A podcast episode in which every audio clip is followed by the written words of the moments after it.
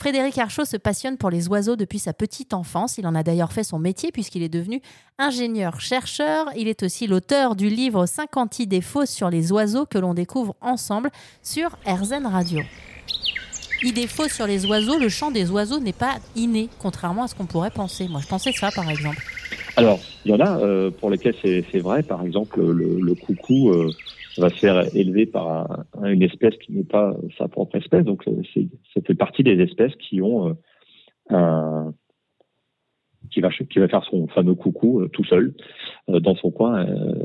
Mais la, la, plupart des oiseaux ont une proportion innée à, à chanter.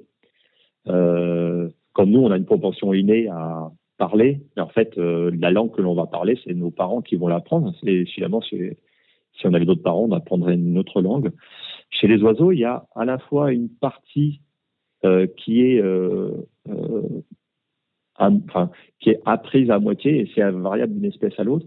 Mais en fait, le, le, chant va être détérioré si jamais l'oiseau n'est pas exposé dans sa tendre enfance, la plupart du temps, c'est la première année au euh, au chant des adultes.